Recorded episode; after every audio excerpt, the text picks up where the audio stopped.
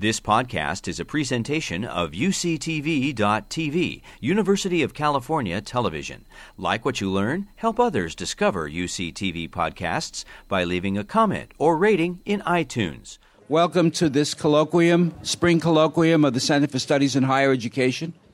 I'm Michael Nacht, interim director of the center, and it's my pleasure uh, to host the event and welcome you here. I'm glad we have a lovely crowd despite the weather a, a, testimony to the attraction of our speakers. Uh, just a word about coming attractions. We have a very full schedule of colloquia this semester, more than we've had in the past. We have maybe three or more per month, which is a lot. Uh, two of my Goldman School colleagues, David Kirp and uh, Michael O'Hare, will be speaking uh, quite soon. We have very interesting uh, not a debate, but a comparative analysis of distance learning between Stanford and Berkeley with Mitchell Stevens of Stanford and Diana Wu of Berkeley. And in April, uh, really some special major events that Carol Christ will host. The Kerr Lectures, we have three former university presidents who will be speaking here Mike McPherson of Carleton College, uh, Rick Levin of Yale, and Larry Bacow of Tufts, and a whole series of events each week, three different weeks in April. So there's a lot that you're able to take advantage of if you're interested. Uh, today we have uh, two very senior. you got that right. and distinguished. Pushing 80. and distinguished uh, faculty, I guess, failing retirement. Um, Michael Kirst and Dick Scott. Michael has uh, spoken here before to rave reviews, and I'm sure he and Dick will follow suit this time. Uh, Michael, as you know, is a uh, specialist on the politics of education. He did his doctoral work at Harvard, and he's been a faculty member in the Graduate School of Education at Stanford for most of his career. He's now emeritus. He's also president of the California State Board of Education, which is, I think, the policy advisory arm for the State Department of Education, and has written extensively on many subjects. Uh, Dick Scott is an organizational sociologist who uh, received his degree from Chicago, also, most of his career at Stanford in the sociology department. He's been chair of sociology and author of 20 books and 250 articles, all of which I've memorized. Um, so they're going to speak today on a very interesting question, which is about uh, higher education in Silicon Valley, how to think about it, what's needed, why it might be connected but conflicted, and we very much look forward to their remarks. So please welcome Michael Kirst and Dick Scott. Well, thank you for coming today and uh, on such a rainy day, and we look forward to an interactive uh, discussion with you. And uh, we are going to present our forthcoming book, and you see the uh, title up there. Uh, and actually, as you'll, this is not just about Silicon Valley; it's about the Bay Area, as I'll indicate. And our book will be published by Johns Hopkins University Press in 2017. Uh, and it uh, is uh, both Dick and I worked on a prior book with Mitchell Stevens called Remaking College The Changing Ecology of Higher Education. So we look at the whole scene of post secondary education, uh, any entity that's out there, uh, and you'll hear more about that as we uh, go along. If I could just say one word uh, Mike and I are the senior authors on this, but we have a collection of junior authors that are contributed or are listed on the individual chapters. A group of uh, uh, researchers and doctoral students from the School of Education and the uh, John Gardner Center. So we had good good assistance from junior colleagues. Good. Okay. Thank you. Uh, as you can see. Uh, this is a study of the Bay Area, not just of Silicon Valley, but our publisher said anything with Silicon Valley in the title sells, so you've got to distort this and call it all Berkeley as part of Silicon Valley and so on. Uh, so that's uh, what we're doing, and we did not include Sonoma County, for example, uh, and, and so it's uh, the inner ring of the Bay Area. Uh, and what is distinctive about where we were going with this in part is that there's not much research on regional post secondary education. We, we're amazed at how little there is. Most students in the United States go to post secondary education in their region. And uh, this is really a comparative desert of education. So uh, we believe we have not been able to find any deeper study than ours of, uh, of, high, of regional higher education. And so there's a lot in here. The book is 304 pages long. Uh, so we're just going to present some highlights and particularly focus on policy implications and that sort of thing. So my uh, practice is in K-12 education, where I'm in my fourth term as the president of the State Board of Education, and the first and fourth terms are separated by 40 years. And the correlation there is Jerry Brown. I've advised him in education since 1974. But my research is in post secondary education, which avoids conflicts of interest with my uh, state position.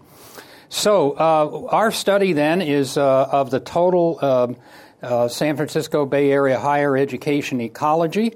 Uh, and it is longitudinal over time, and there's, of course, as we'll talk about, many shifts and demands uh, that have been made into this uh, area.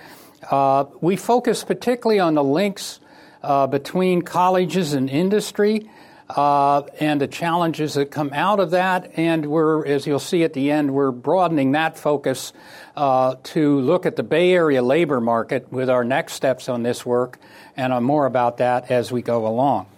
So the research activity uh, was, uh, as you can see, uh, the key informants. Um, we we did this historically uh, from the 1970s through to 2016, uh, studying what's been going on in the region. Uh, we have a quantitative base to this study, and you'll see a little of that. Uh, our, we talked about the IPEDS census and so on. We have a whole appendix about how poor the data is in the domain of higher education. We found at that at, in 2016, uh, in 2015, 375 institutions of post-secondary education in the Bay Area. Many of these we had to go on websites as you know, a lot of the private entities are sanctioned by the Department of Consumer Affairs. So if Dick and I wanted to open a higher education institution, it's like getting a business license for a hot dog stand off of Sather Gate or something. So it, it really, a lot of these are fugitive institutions. Some of us would only talk to us in Mandarin. We had a Mandarin staff member, uh, and they're all over the place. Um, uh, actually, that was one called Northwest University, somewhere down near Hayward. So there's a lot out there that are way below beneath the radar. Of the 350 institutions in the total ecology, 30 of those are public. 30. So the debates in California that I participate are overwhelmingly about public education and the state master plan has very little to do with non public education, and we think that's a, a long overdue for reexamination in terms of state policy.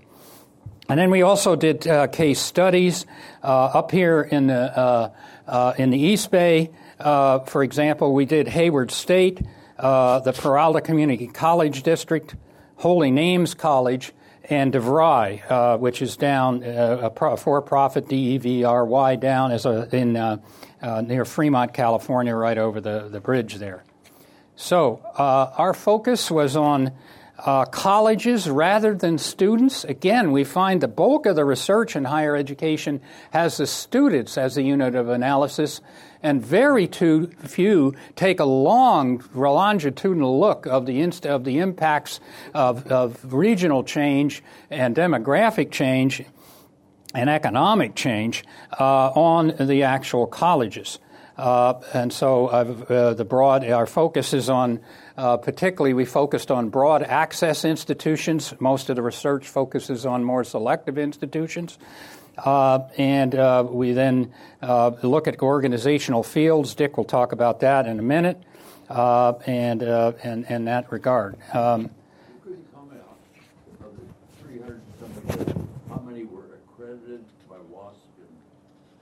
Yeah, I don't know. That's a uh, that's a, a, good topic. Uh, a lot of them wouldn't be accredited by WASC. We'll talk a whole lot about reskilling, and they don't really care. Yeah, we have that. Dick can talk about that. But a whole lot of these, uh, when you look at the list, I don't think WASC would look at them. And as you know, increasingly employers, it's not so. It's they're more interested in what you know, and and in that regard. So let me let Dick yeah, follow have, in on that. We have a slide coming up, and uh, for example, 119 of them were in IPEDS.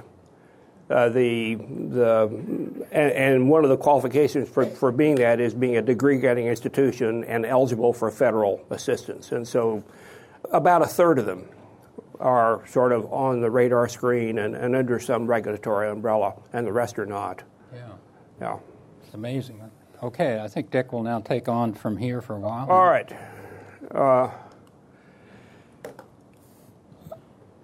I have, have for some time thought that a very useful way to think about the world of organizations is to think about the fact that they are sort of aggregated or collected into fields of organizations, and these are organizations that are doing sort of similar kind of work or supporting organizations that are doing that kind of work.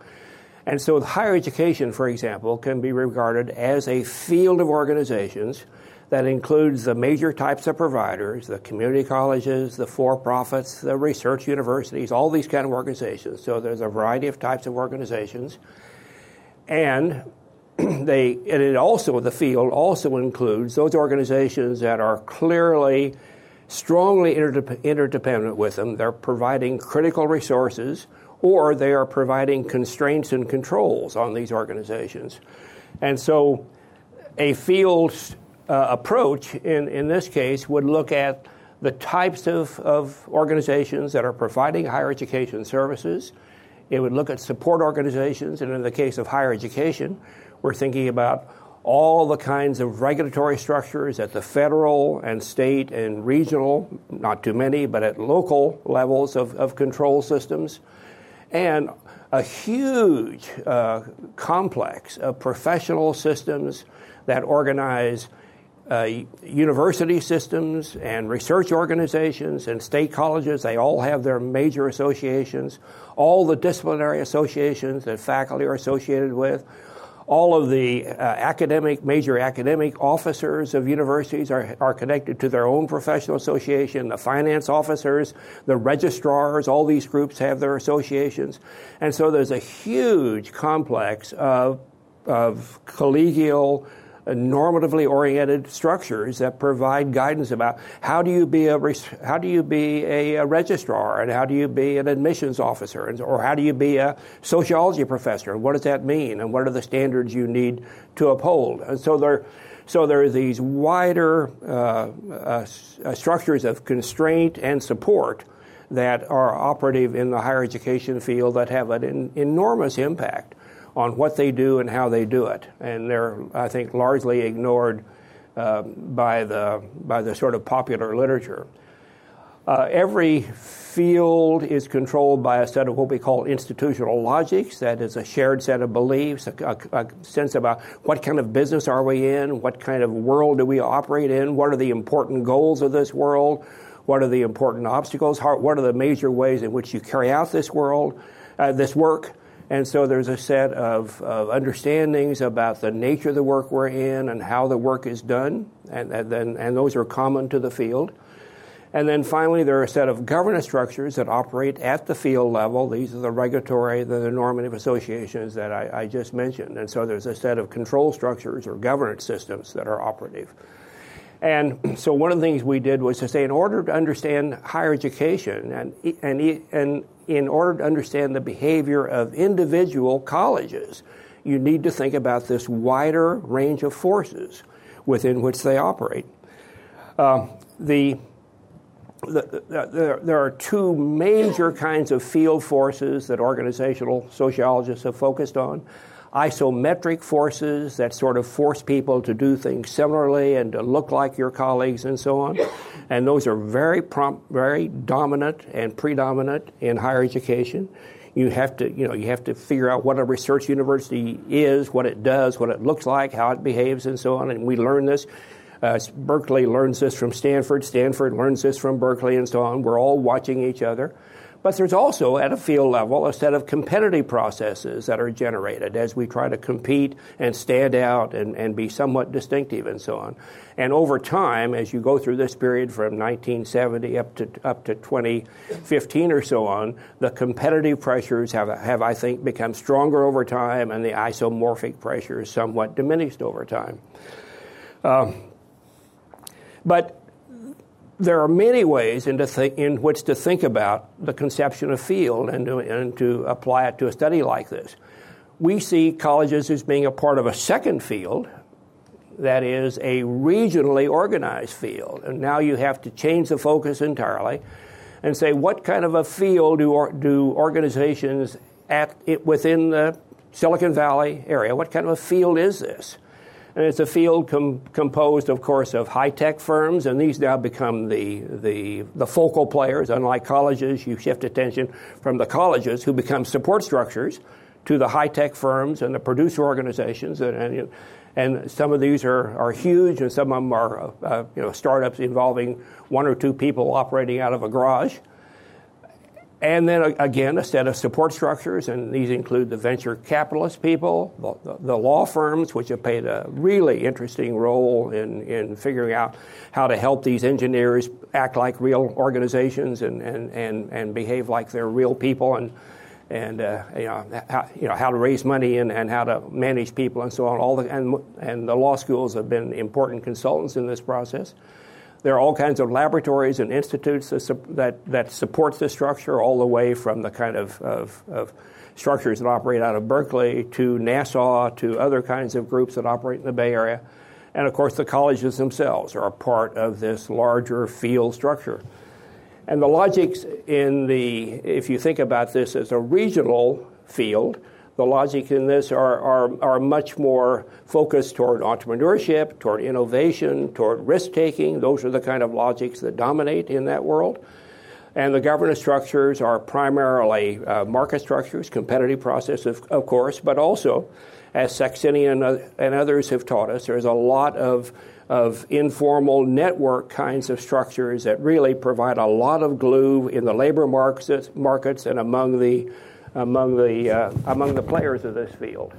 Uh, there are also uh, various kinds of, of, of, badges or indicators about what constitutes qualifications and so on, and a set of special certificates and digital badges have grown up in here to help provide some kind of, of, of, of, of, of governance mechanisms for, for this field.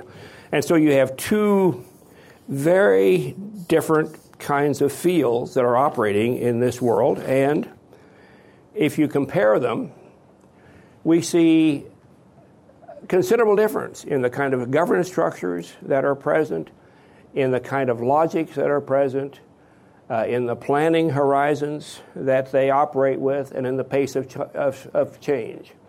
Now, these forces operate more on some kinds of colleges than on others. And there are some that are sort of more mainstream, like Stanford and Mills and Santa Clara and so on, that are very much subject to the higher education forces.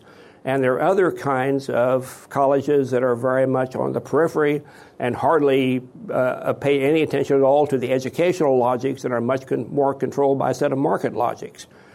And so there's a, a, good bit of, of, of, variation in terms of how strong these pressures are. But in general, in the modal organization in higher education, the governance structures that are primarily uh, salient are the, the, the, state and federal uh, rules and laws, the professional norms, and uh, and then most of the uh, most of the sort of more market-like controls that operate are more input uh, focused on. You care about the the qualifications of the faculty you hire. You have someone review your curriculum. A lot of input controls, as opposed to focusing on the quality of the graduates or the kind of jobs they get. Most of those.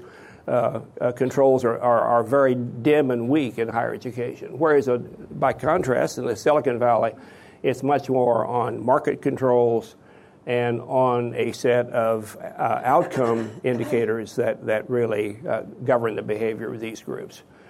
institutional logics, you have the uh, liberal arts logic versus the practical uh, uh, arts. It's not, it's not what you know, it's what you can do. It's, it's not your knowledge base, it's, it's your know how, it's your can do that's, that's matter, that, that's, a, that's of important. And so, although uh, one of the distinctive things about Silicon Valley is there's a, lot of, of uh, appreciation about the importance of knowledge what you mean by knowledge varies considerably between the higher education group and the Silicon Valley group. And so there are these tensions that are sort of built into to the relationships that operate at the field level. The planning horizons, and this we found was really uh, quite, uh, quite different, both the planning horizons and the pace of change. Universities are operating on a very different time scale than Silicon Valley. Uh, colleges are operating in a very different world than Silicon Valley. Uh, we're not getting products out to market that may be obsolete if they're not out in two weeks. We are not in that business at all.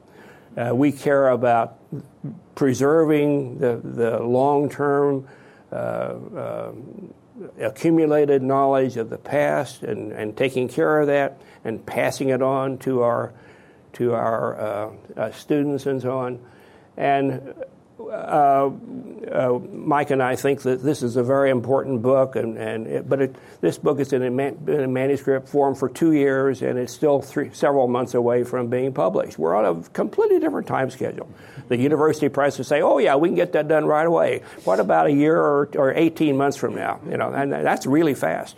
so it's a different world. These are really different kinds of. Uh, and so that's why we say these, these worlds are connected.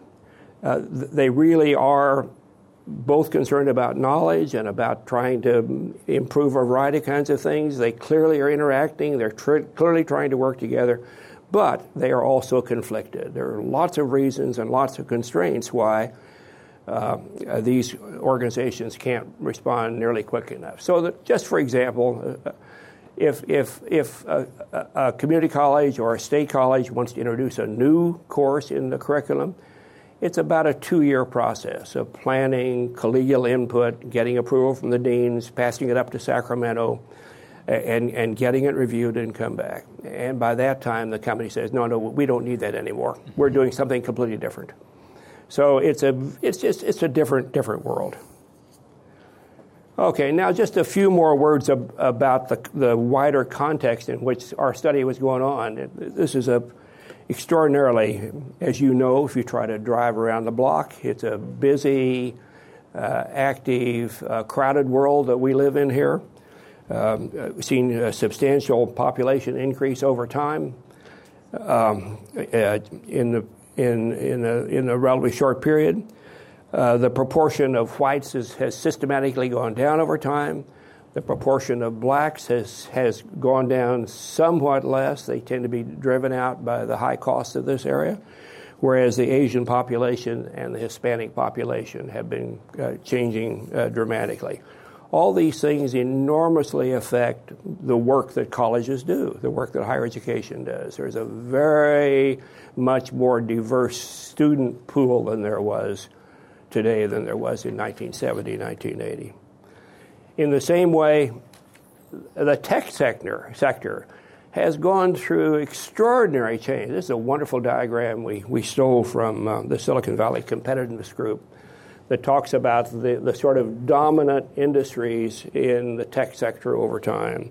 And you move from uh, the early days of defense contracts uh, with the Lockheed and, and those kind of groups to the development of integrated circuits, to the development of the personal computer, to the development of the internet, to the development of uh, social media groups and, and the uh, Facebook groups and so on.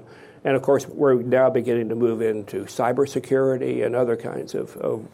And so, what industries are dominant in the Silicon Valley has really changed over the, over the four decades that we're talking about and what kinds of, therefore, what kind of skills you need, what kind of, um, of uh, uh, people you need uh, to do the work has also undergone change.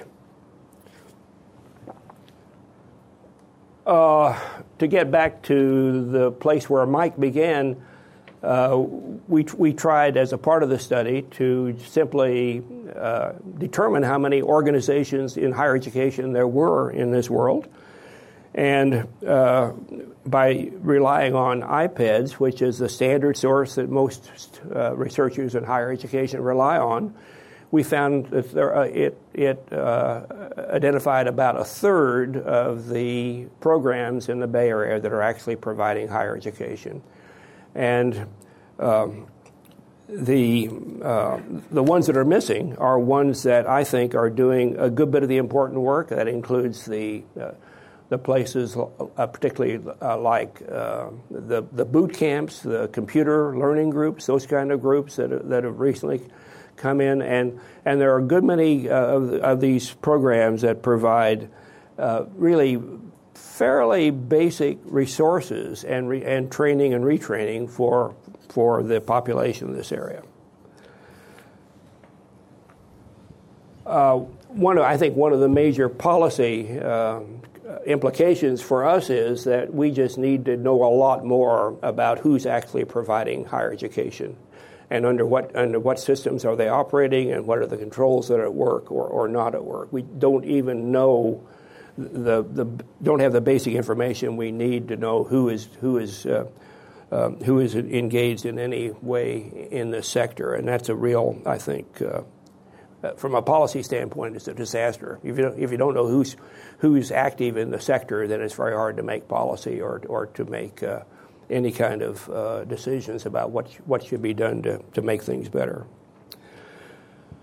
Uh, we really uh, uh, looked at a couple of the kinds of ways in which organizations are adapting over time to changes in the environment in which they're operating. And uh, one, of the, uh, one of the ways, of course, is by selection. Over time, the numbers of different kinds of organiza- organizations have changed over time. Now, if you're a, uh, uh organizational e- ecologist, you'd say, well, it's surprising in many ways over the long period how stable the sector is. That's a characteristic of higher education. There's not a lot of change over time, particularly in the public side. For example, as Mike is fond of pointing out, there are three major state colleges in 1970 in this area. There are three major colleges of higher education. You know, the San Jose State, State Cal State. They're just still still just three. There's very little change in sort of the, the basic the, in the public providers in this system, uh, with the exception of the the uh, community colleges did grow rapidly before this chart began between 60 and 70 and then have continued to increase somewhat since 1970 and the the nonprofit colleges have been the most volatile. They, they grew earlier, and now uh, in the last decade or so, they're in decline. And the ones that are still hanging on, we found, are the ones that have really shifted from, from serving sort of liberal arts uh, programs to much more vocational programs. They really, uh, and so, the, so ch- change goes on by selection. That is, the organization dies or not, or, or a new organization has come into existence, or it changes by adaptation. That is, the same organization does something differently. And, but the first way in which we want to talk about this is changes over time in, by selection. And you know, the most change, of course, is shown in the rise of a whole new type of provider, the for profit colleges. And and this just tracks the ones that are giving degrees, so it's an understatement of the for-profit providers. These data are, are these data are primarily focused on the degree getting, degree granting institutions, which we know is a small subset of those. And what we, what we see over time is mostly a story of, I would say, volatility. These organizations have grown rapidly for a while and then have experienced periods of stress and decline and and increasing uh, uh, regulatory controls and so on. And so they, it's a boom and bust kind of world. And there was a, a while when it was assumed that they were going to take a major, play a major role in, in increasing market share, and that hasn't happened. But they still are important new players, and of course, they're uh, fate may just have been uh, Im- substantially improved with changes in the administration and the Department of Education. May, they may do pretty well for the next four years. We'll see. Have you studied uh, reasons for that unanticipated decline among the for-profit colleges? Uh, yeah, it, it, it had to do both with economic downturn as well as with the increased regulatory control. The, the Senate review committees have come down hard, and some ma- Corinthian and some major other providers in this area have had to go out of business. So, so Corinthian in, in this area, I think, had five colleges. Mm-hmm. Yeah, and they all shut down. So, so it, it, that, it, the reasons are pretty clear.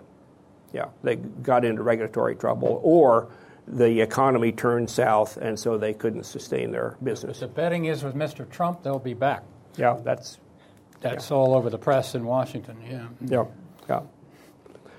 And enrollments, I think the big the big picture here is the the elephant in the room is now the community college. They now service over half of the college uh, uh, population in the Bay Area, and that's true uh, across the country. They are the major providers. And so when you think about the modal college student, you are not thinking about the undergraduate in a four year residential program. You're talking about a commuting student who's working part time and is trying to find his way through community college. And Mike says, I need to speed up. Yes? That's head count, right? What? That's head count. Yeah. Right? Head, yeah, these are, these are students. Okay. Uh, one of the things that's important, uh, one of the things that we don't summarize here, but the book is full of, is the fact that that the, the public colleges are in trouble because of declining budgets, lack of state support, uh, constraints on federal support, and uh, increasingly uh, these systems are being privatized because more and more students are paying their way rather than being supported by, by public funds.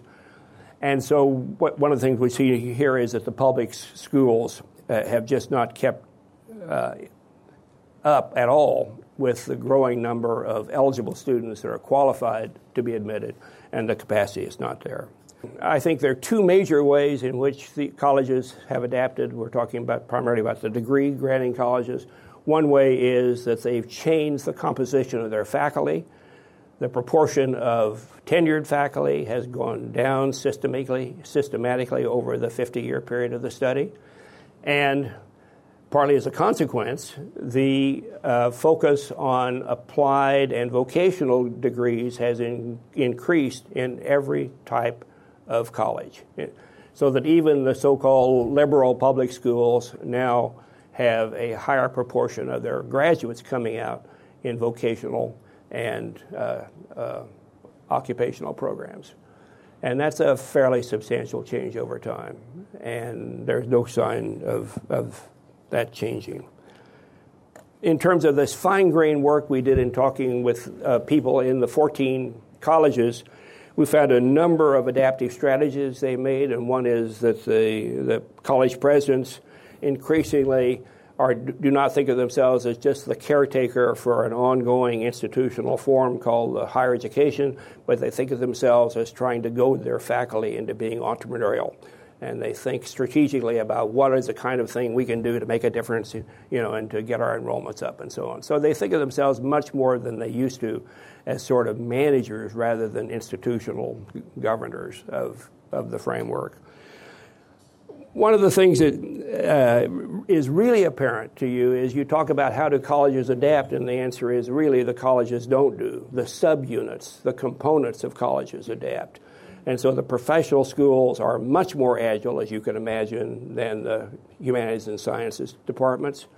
Some of the programs are really very loosely coupled. There's a lot of differentiation across programs, and there's a lot of variety in terms of the way in which different components of the university uh, react.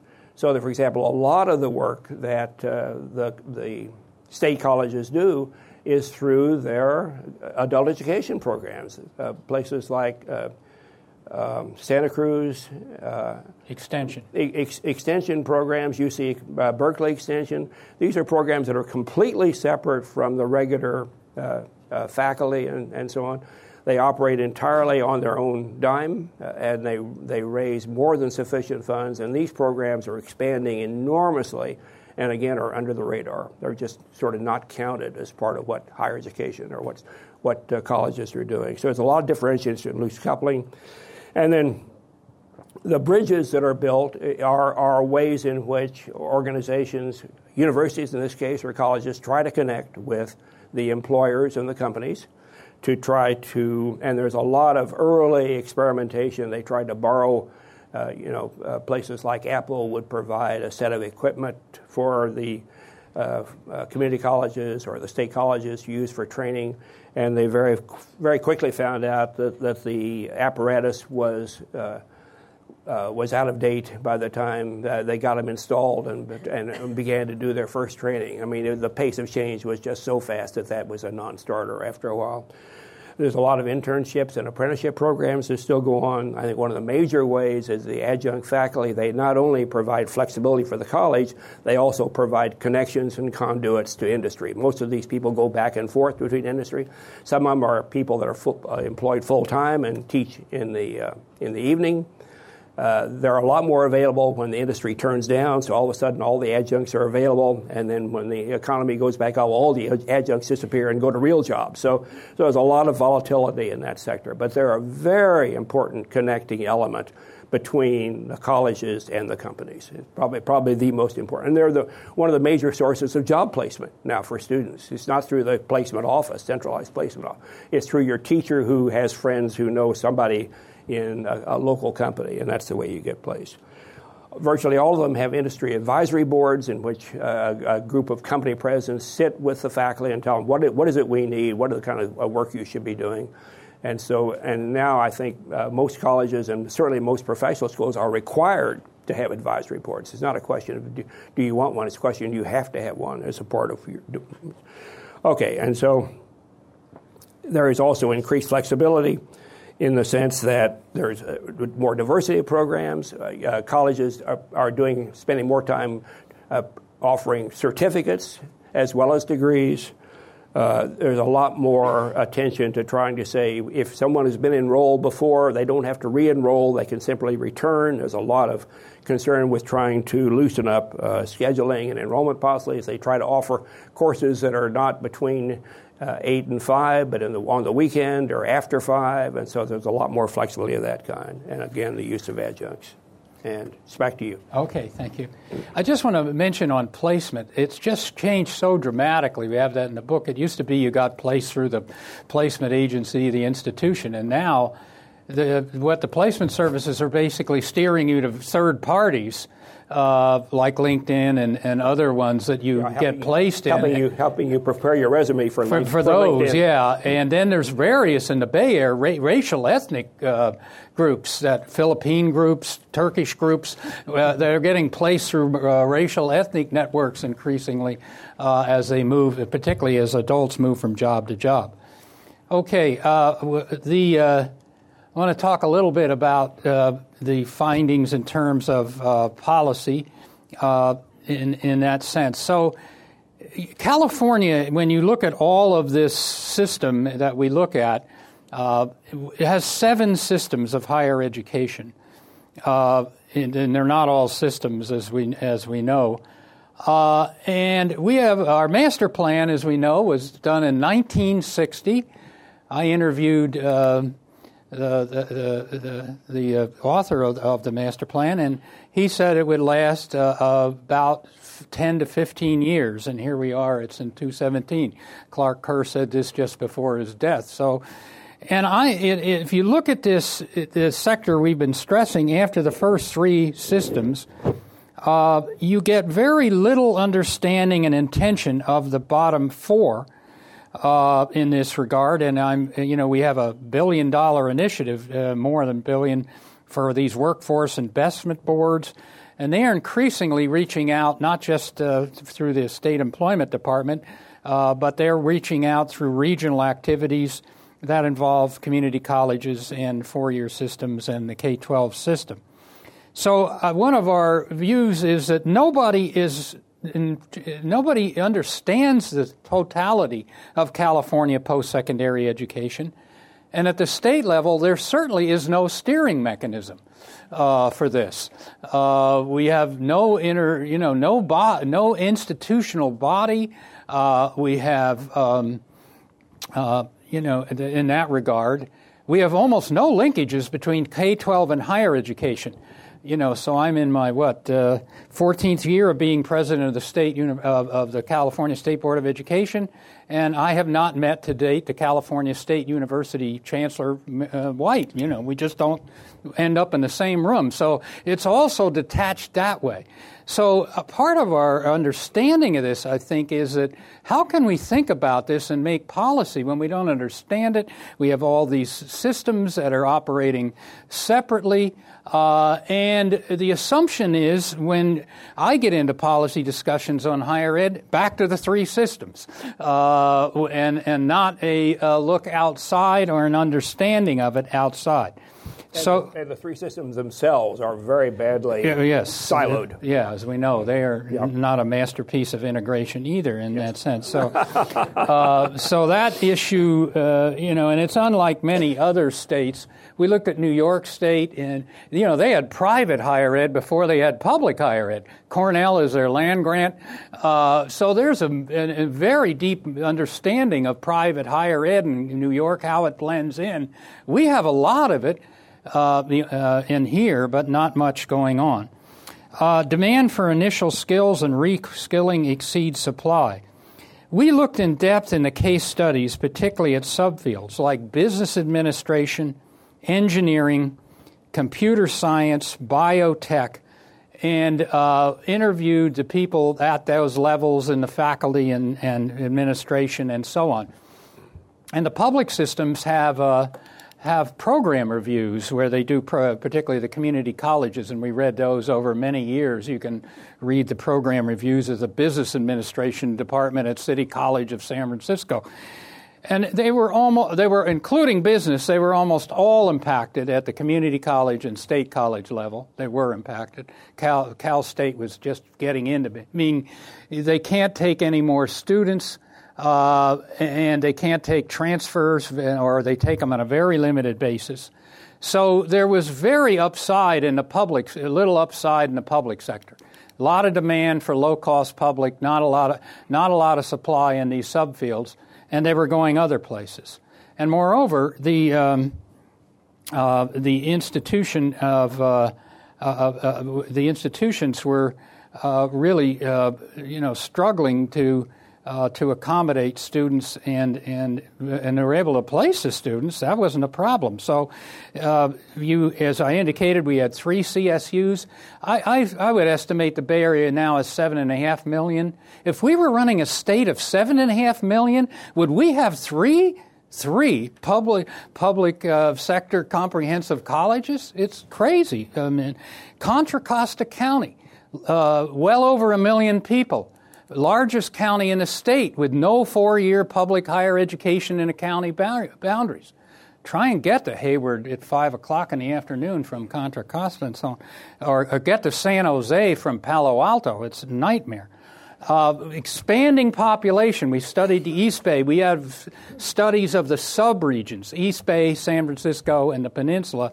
East Bay very different, but of course one of the uh, uh, very much in the logistics and transportation uh, programs that don't occur down in Santa Jose, for example. Uh, but uh, the growth in East Bay, heavily out in eastern Contra Costa County, they have no community college there. Uh, so there's uh, we provide K-12 schools wherever the population is. Higher ed, nobody's thinking about that, and so there's uh, it's not following the population. And then the pace of change in the economy exceeds the capacity of the post-secondary systems to change. As the president of one ma- uh, major state university said to us, "I struggle to change my institution incrementally." The outside economy changes exponentially. And uh, in, in that regard, that was actually the president of San Jose State, and he went back to his native Afghanistan, found that easier to work in uh, than uh, and more upside for change. So that's pretty interesting. Fewer surprises. Uh, I, have always been attracted by a paper that former President Atkinson and Saul Geiser did here, uh, calling for uh, you know, the, the idea that we need to think outside the box of replicating the public system's whole. You know, you build a whole Cal State, you build a whole UC Merced, you build a whole community colleges. Where some hybrid institutions, branch institutions uh, of it? It's really not uh, worked on very much. I think we need to get outside the box in, in, that, uh, in that regard. So the new post-secondary, uh, Mar, the only thing I'll say here in addition is we call for a federal, uh, for a regional approach. We do not think uh, that neither the federal nor the state governments are going to solve these regional problems. We're at the early stages of the policy cycle, just trying to convince the region it has a problem and some thinking about how to approach it. The outcome of the book has been more regional activity, uh, we're working and talking with people at Berkeley and other institutions as well to build a Bay Area Human Capital Initiative. Uh, it would initially focus heavily on students who already have a four year degree or a certificate. There's a lot less work done in that reskilling area. These would be the goals of this initiative, which is the next uh, area here, uh, to uh, try and uh, clarify the, the needs. We've talked about that uh, to understand better from the student level what their needs are. Uh, there's a lot of pieces of data around about uh, the area we've been talking about, but there's gaps and nobody putting together the scattered data files, and we hope to play a role in that. Then build useful dra- uh, data driven tools for providers, seekers, employers, and funders uh, and a clear vision for the future market. So, uh, and uh, we, uh, we, have some papers on that, uh, but that is more uh, area of the future and where the academic community we think could participate in this in some way. and I will close there.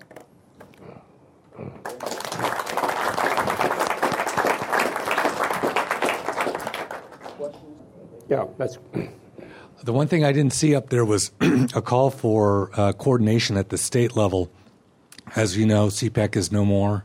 And uh, they used to do studies that were regional studies about demand and needs by the different institutions. That's all gone. Uh, so at least within, well, obviously, I think it is a persuasive argument to talk about regional structures and governance. Uh, if you remember, Jesse Unruh at one time said we should have regional uh, higher ed systems in the 1970s. But uh, uh so uh, we do need something at the system-wide level. I mean, I'm sorry, at the statewide level, I assume as well. Yeah, that's that's that's what I was implying, and and definitely. Uh, although some people called uh, killing CPEC a mercy killing, it really wasn't doing that much. And so uh, bringing something stronger back, I think, is where we need to think about this. Yep. Henry Etzkowitz, uh, Stanford STS. So uh, I want to ask you a bit more about the, the company universities. Uh, like Apple, which is now hiring faculty away from Stanford. Mm-hmm. About a decade ago, I spoke to the head of AMD, Advanced Micro Devices University, and he said, to talk about your issue of exponential change on the company side, he said, if the universities don't keep up with this, we will go for degree granting authority. Now, needless to say, to my knowledge, that hasn't happened yet. Uh, why not? And what is the gap there that they don't really want to do it, to go full scale? Well, I think one answer is, of course, the H 1B visa program. But now that may change. So, what do you think is the prospect for Apple University and the others expanding into growing their own PhD and master's students, let alone BAs? Yeah, it's another important part of the higher education provider sector. These these corporate colleges, uh, Apple being one of the the leaders of that area, uh, I, I, I play a real role and clearly are going to play a larger role in the future. No question about it. Lande Ajose with California Competes. I guess um, this human capital initiative seems to be predicated on the idea that there would be more opportunities for regional educational institutions, even if they're not formal institutions as a UC, but something smaller, more nimble.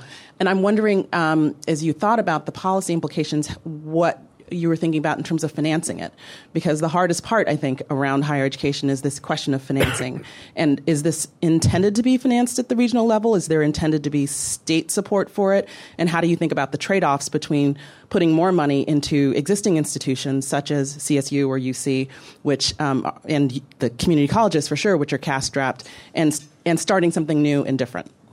Yeah, that's a, that's a good point, and we're way too premature to grapple with that. That's uh, we're just trying to get a little lift off at this point and get some funding, actually. So uh, we do think the H-1B visas may help us as well. The threat to those, in terms of maybe we need to educate the people that are already here rather than importing them, uh, uh and and so that seems to be giving us an afterburner. But yeah, those are great questions and questions we we uh, we hope to. Uh, uh, to work on in, in that regard. I, I don't think, I, I, guess I would say we don't know enough to begin to grapple exactly with those kinds of questions, but they are important and will come down the line. I'm a historian and I'm struck by how similar what you're describing is to what happened in high schools a century ago. Um, uh, a couple of things occurred to me. I mean, the vocational pressures that were placed by businesses, uh, the role of ethnic groups in placing and employment placing. Uh, have you thought about that? That in fact, one of the things that you're describing um, is a pushing up of the kinds of employment pressures that existed at one point around high schools, now taking place around anything that's called a college. You're the K 12 expert. Yeah, I'm the right. Boy, I don't. Uh, I, I can see some of your analogy, but the structure, for example, of the American high school has barely changed. Uh, and, and so we have all these institutions from Udacity to truck driver school and so on out there in, in, the, in the higher ed is so much more nimble in institutional structure, adjunct faculty. Uh, you don't have to go through the CT, California Teacher Commission certification. I don't mean today. I, I, mean the comparison with a century ago, when, when there was actual vocational education and courses in high schools that, that were eventually dropped in the 1960s and 70s because they weren't able to adapt uh, effectively. Uh-huh. And what frightens me about the picture that you've portrayed is precisely that hi- what the fate of what's happened to high schools. Yeah, well, it's sort of a fate of non-change, of mm-hmm. not and non-adaptation. That's what your point is. Yeah, and I think, yeah, I, I mean, if it, if there's demand if, for higher ed that we've been talking about is not satisfied, it spills over into all kinds of other institutions. I, I, I think a more similar analogy on your high school point would be the movement towards privatiza- quote privatization of K twelve. Uh, that it's not nimble enough, uh, and all we're hearing about we need vouchers, and so uh, that that may come home to roost. Um, yeah, we are. Yeah. right, right away. Mm-hmm. I, yep. I had two observations. One was um, it sounded like in your discussion of tech, you were really talking um, uh, the sort of high techs, you know, the, the chart that you drew of computers and the evolution of the whole computer driven economy. And the piece that's missing for me there is the healthcare sector, yeah, particularly right. given right. that you've got you're UCSF right. as one of your institutions in yes. the Bay Area. Couldn't agree more. Yeah, we we uh, the health sector is huge and growing, and and, and, it's the place where you have institutions that are um, that are largely professionally focused and and Absolutely right. try to be very nimble in yeah, adapting we, to the labor market. Yeah, and um, creating so many different job structures than in the past. And the job world is changing. Yeah, I mean, the, yeah. the, needs in that world are changing at least right. as fast as what's happening in tech. Yeah, we looked at biotech, but not at health as you were talking about it. Mm-hmm. Yeah. And that's, and that's an area in which many of the colleges, particularly the community colleges, have really stepped up. Mm-hmm. Yes. Mm-hmm. And the, you've got degree inflation in that world. Yes. The it, associate it, it, degree doesn't get you very far anymore. Exactly Mm-hmm. right. Um, but the other the other question I had was how is is what you're describing as the human capital initiative not another layer of hoops as opposed to something that fosters nimbleness?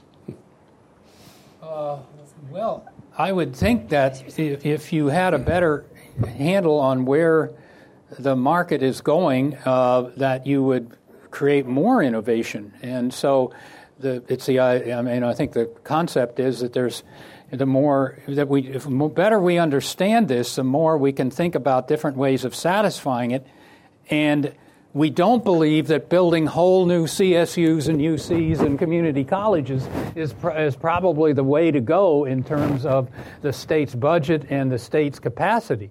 so uh, I would think that it would lead to more, not more status, uh, sta- more stasis, but more uh, thinking about innovation and ideas and bringing this unknown sort of dark sector that we talked about into the public policy realm would be very important uh, to foster that and how we partly regulated. I mean, right now it's it's in many ways a wild west of regulation uh, in terms of, of, of, what you get and, uh, and, and what the standards are. So that would that would tend to uh, maybe uh, make it more standardized. But I think we're we're looking at at, at more diverse models that are lower cost.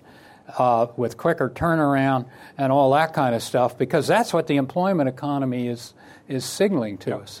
Uh, but I think, uh, if I, as I understand the lab work, which Mike's much more uh, involved in than I am, I think it's it's much more about information gathering and information sharing, and not about control at this point, not about oversight, mm-hmm. but but trying to provide more uh, transparency to what's going on for everybody. Thank you. Uh, Maria Slowey, visiting from Dublin City University, Ireland, and fascinated by this uh, discussion. Um, the, you started by the very interesting description of the two fields, basically, the higher education and then the um, tech fields, and how, different they are in so many ways. And I don't know if this would be the situation here in the Bay Area, but I mean, certainly in many parts of Europe, um, employers are reducing their investment in uh, continuing education for their employees. In other words, they're not spending as much as they used to. So, in looking at this regional engagement, I wonder how are you going to get the, these tech companies to actually participate and contribute?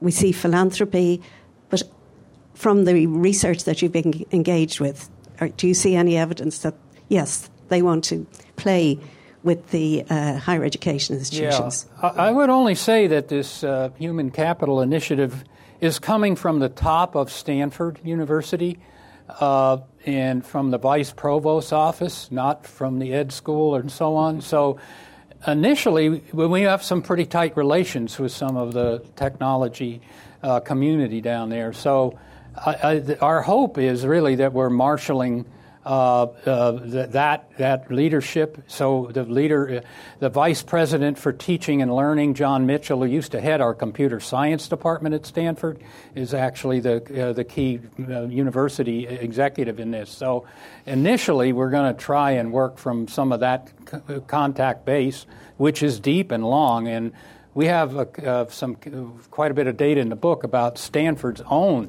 Our engineering department has offered offshore degrees ever since the 70s and before the 70s. So initially, we're going to play the contact game from the top down of Stanford and. But if I understand your point, Maria, the um, I think the companies, uh, if if you look at, uh, uh, I'm an avid reader of the Economist magazine, and they've done major surveys on this and they suggest that companies are, are, are increasingly not providing scholarships for their students to college and, you know, that, and, and tuition backup. They're providing their own training. They're, providing their own, they're building their own colleges, as, as uh, was suggested. And so they, they've given, in some ways, sort of given up on the, number one, they don't want to lose their employees. You send somebody off to Harvard and they won't come back and so they don't want to lose them. And so they're they're maintaining control of that, and so they're they're doing it much more in house rather than rather than outsourcing. Yeah, the Economist issue about three weeks ago was a special issue in the min, in the middle special section on what we're talking about. That's as good as I have seen. The, the, the, if you're interested in this, take a look at that. Uh, they, uh, they, this is not just a brief article; it's a whole section. It was terrific, uh, and I thought uh, gave and also an international flavor to this analysis. I'd just like to uh, uh, reinforce the idea that even though this is a regional discussion, the federal government, at least up until maybe this administration, is a dominant player in the region. Okay. No, no that, question. And I'm surprised that you didn't put that in any of the slides. The research universities would disappear as research universities without the feds, no, I, I particularly UCSF across the bay, yeah.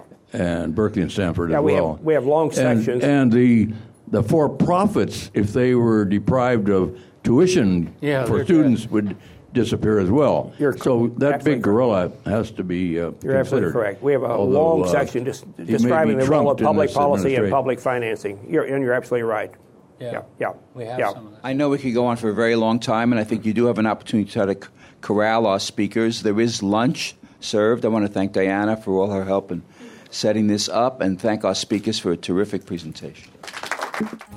You've been listening to a podcast by University of California Television.